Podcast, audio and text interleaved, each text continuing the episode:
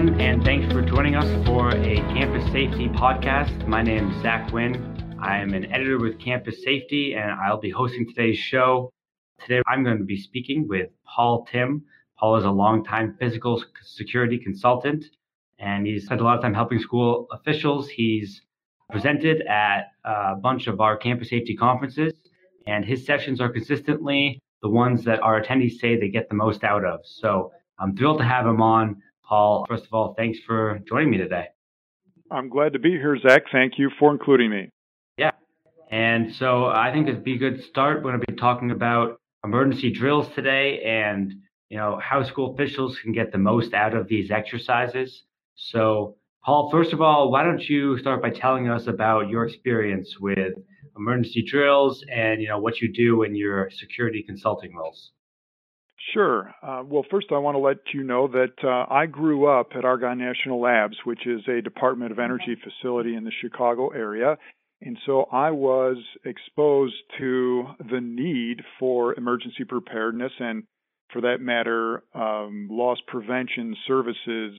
Um, you know, back in my youth, my dad worked there and was tasked at one point with the site security upgrade, and um, from there started his own consulting business in 1984. A, a business that I began, I joined in the late 90s and then began to run in 2005. And now I work for a firm called Facility Engineering Associates, which bought Reta Security.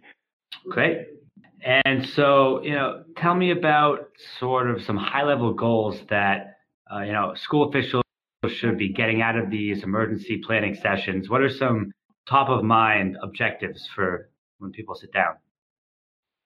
Well, I always like to talk about the three C's. Uh, the first one is that whatever we're doing in terms of emergency preparedness should be collaborative. If anyone is attempting to put together emergency procedures and plans in a silo, you are already in big trouble. We've got to have a broad base of, of stakeholder input, and uh, so it must be collaborative. Second of all, um, the plans that we have in place, the procedures that we follow must be current things are changing, and what we do for uh, in in the event of an active shooter is different than what we used to. In fact, Zach, what we do for uh, tornadoes in schools is different than what we were doing just five or ten years ago before the Joplin tornado took place.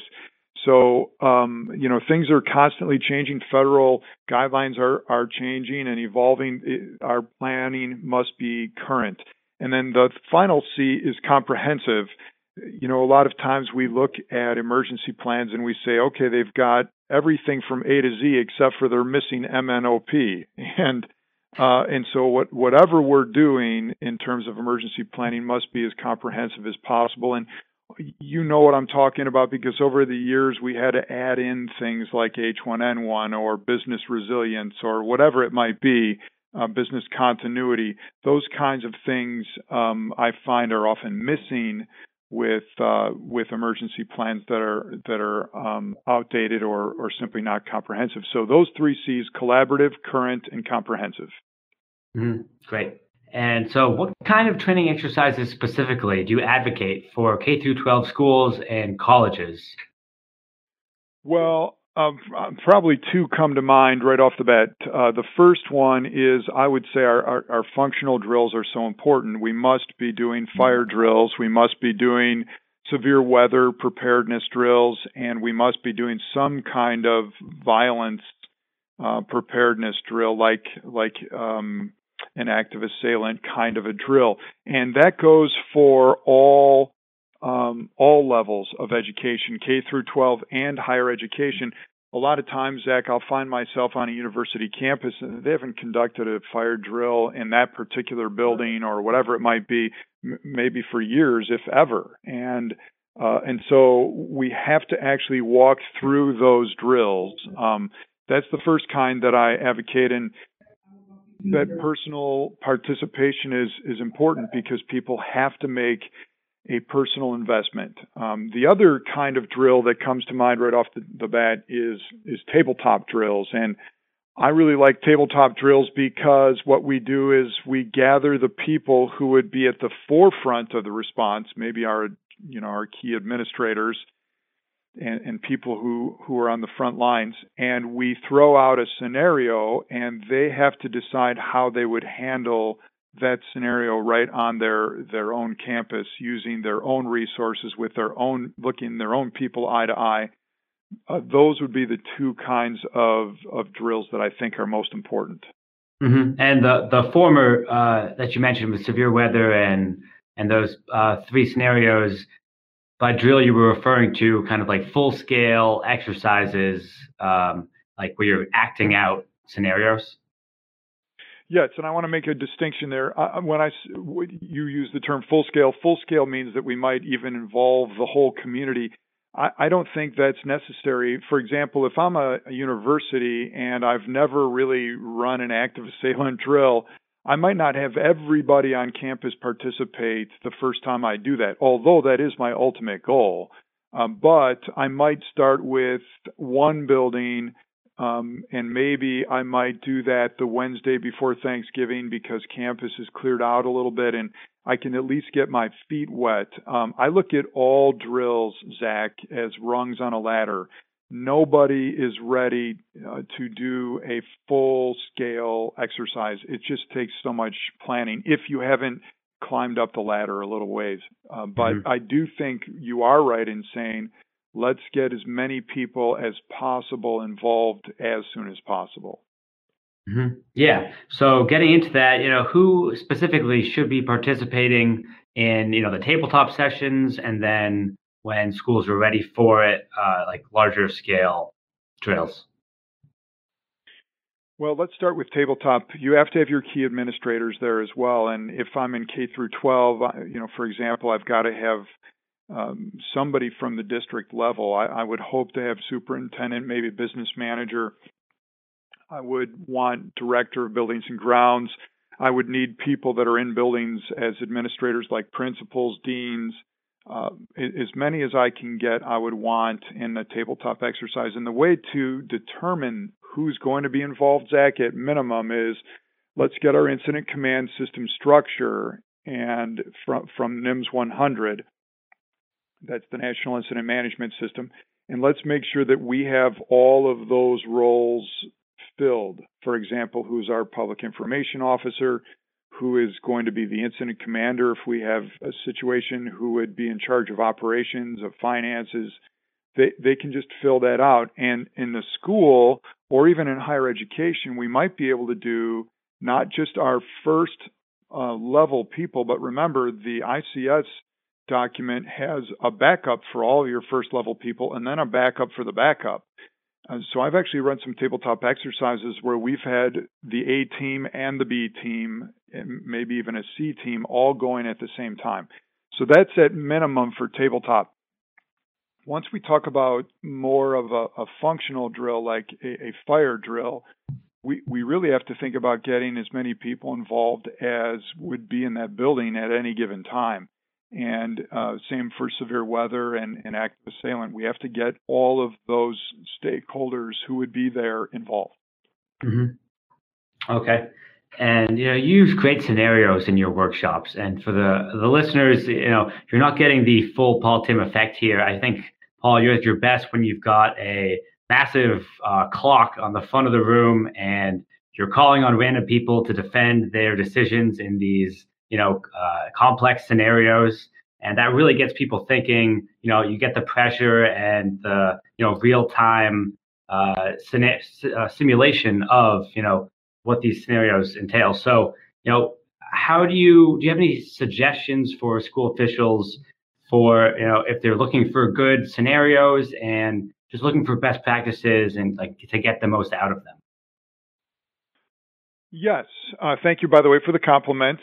Uh, and uh, I would say that Google is probably the best way. You can find almost any information that you want in a search engine. And so, you, you know, you could really just search for tabletop exercises for schools and be able to find some things. States, depending on where you are, quite often have through the State Board of Education or another governing agency have have those kinds of scenarios that you can find as well. Um, but if I were just starting in this, Zach, and I was, let's just say, XYZ school district, I might make a couple phone calls to surrounding school districts or I would call my local emergency responders, maybe maybe police and fire and say, "Hey, this is what we're interested in doing. Do you have some scenarios that we can borrow?" Your responders for sure will have some scenarios. The state agencies might have some scenarios. And then, of course, as I mentioned, neighboring districts or neighboring colleges and universities, they will have covered some of this ground. We don't have to reinvent the wheel. Mm-hmm. Yeah, that's great advice, I think. And there's tons of good resources online. It's as simple as Googling it sometimes. Um, all right. And so, what are some common mistakes that you see school officials make when they're planning and conducting uh, these tabletop exercises? Well, one of the mistakes that we see is, and it, it, I love to use this phrase, that perfect is the enemy of good enough. I find that some administrators they're they're trying to have something be exactly the way it should be before they ever implement it, and that's that's a big mistake. Uh, we we want to just begin. Uh, a lot of times, an entity will say, "Well, we don't want to do a lockdown drill because we know that we would fail," and I like to say to them. Yes, you will. Um, and that's why we're doing it because we don't want to fail during a real situation we we want to fail during a simulation, a drill, an exercise of some kind, so that we can identify our priorities and our vulnerabilities and how we prioritize those. Here's an example. I was working with a Parks and Rec institution, and they had a um, an ice skating rink, and they said, you know, we can never have a lockdown. We can never be prepared for an active shooter here. And I said, let's let's just try. and what we did is we sent groups into different parts of the building just to see what it would be like if we made an announcement. And um, so we we began that whole process. And what we found is, at the time that we were running this, there were kids who were doing the individual skating lessons to music. You know how you have choreographed music mm-hmm. for skating. And the PA system did not override the music in the rink. so, so they couldn't even make a mass notification announcement. Well, that's that's a big problem, and um, it was discovered because we ran a drill. And, and you say, well, Paul, that really sounds ultra obvious. And all I can say is this: if we're not addressing the ultra obvious on our terms, it's going to have to be addressed when it really counts. And if we fail, then then we're really in big trouble. So that the, the first mistake is waiting too long, waiting for something perfect. I think the second mistake is that we don't have a sufficient number of stakeholders. And th- what happens then is we say to our security department or to our, our campus police or whomever it might be, please just do this drill so we can check it off our checklist. But they do the drill. They were already interested in the drill. They know how to run the drill, but all of the people that we needed to get input from weren't there. So it, it must be that we've got a broad base of stakeholders, and I find many administrators forget that. Mm-hmm. Yeah, and so what do you have any advice for school officials that are struggling to get administrators, stakeholders, the higher uh, level people in a district or college, uh, how to how to get them to make emergency planning and to make these drills a priority? Yes, the first thing I would say is we have to educate.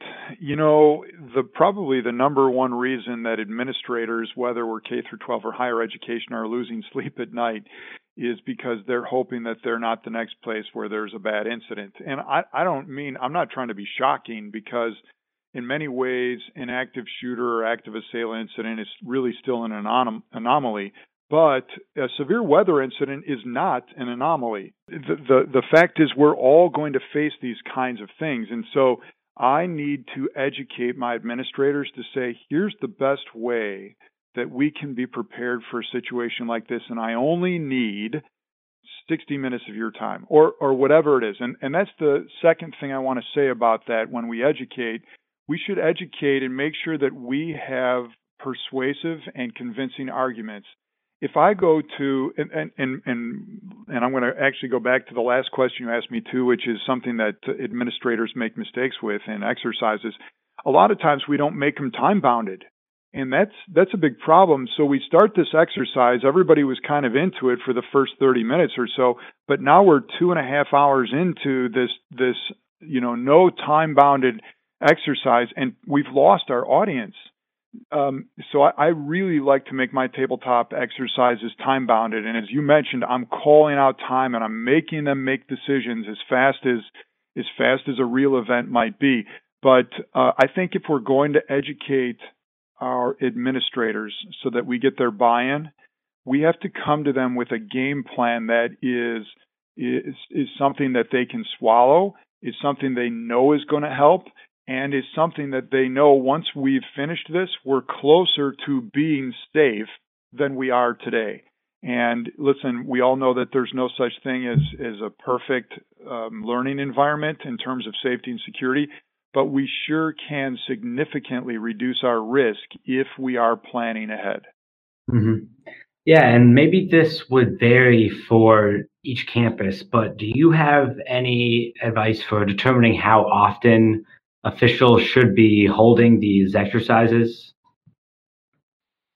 Well, in many cases, the state is going to dictate that, Zach. I live in Illinois, and on the K through 12 level, you have to conduct three fire drills a year. Many states are higher than that, but in Illinois, you have to do three fire drills, but one has to be monitored and signed off on by the fire department as having been done correct.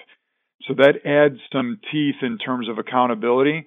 Um, also, in the state of Illinois, re- we require one bus evacuation drill, one severe weather drill, which for us is generally a tornado drill, and one active assailant drill, which again, most people choose something that would be active shooter.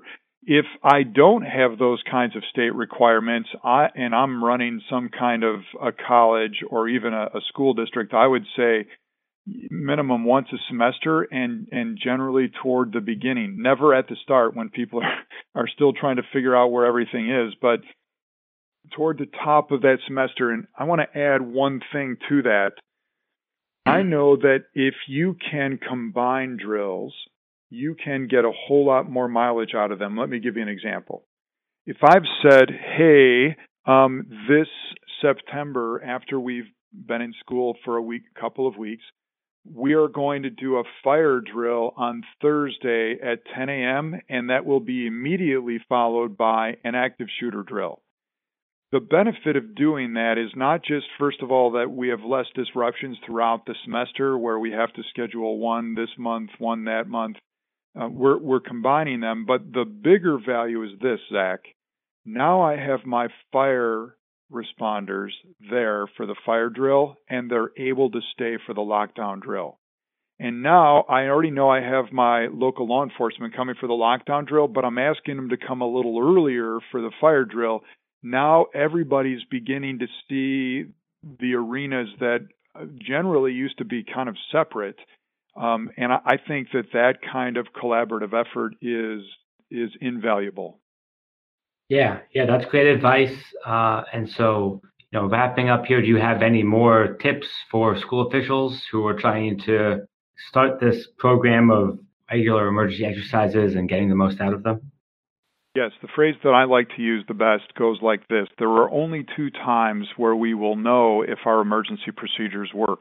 One of those times is during the actual emergency, which of course would be inconvenient if we find out that they're not working. The other is if we're practicing. Whatever we can do to practice, even if we're failing miserably, is like money in the bank in getting ready for an actual emergency. Mm, absolutely. Yeah. And I think that is uh, a good place to end it. Paul, do you have any for administrators that want more than just a 15 minute podcast on this? Do you have any other resources that you encourage people to look into or uh, any ways that uh, they can reach out to you? Yes.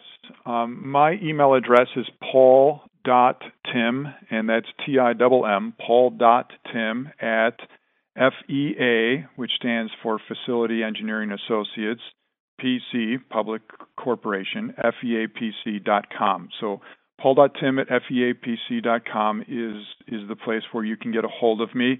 Um, I would also say that, um, as you mentioned, the there are so many good resource um, places.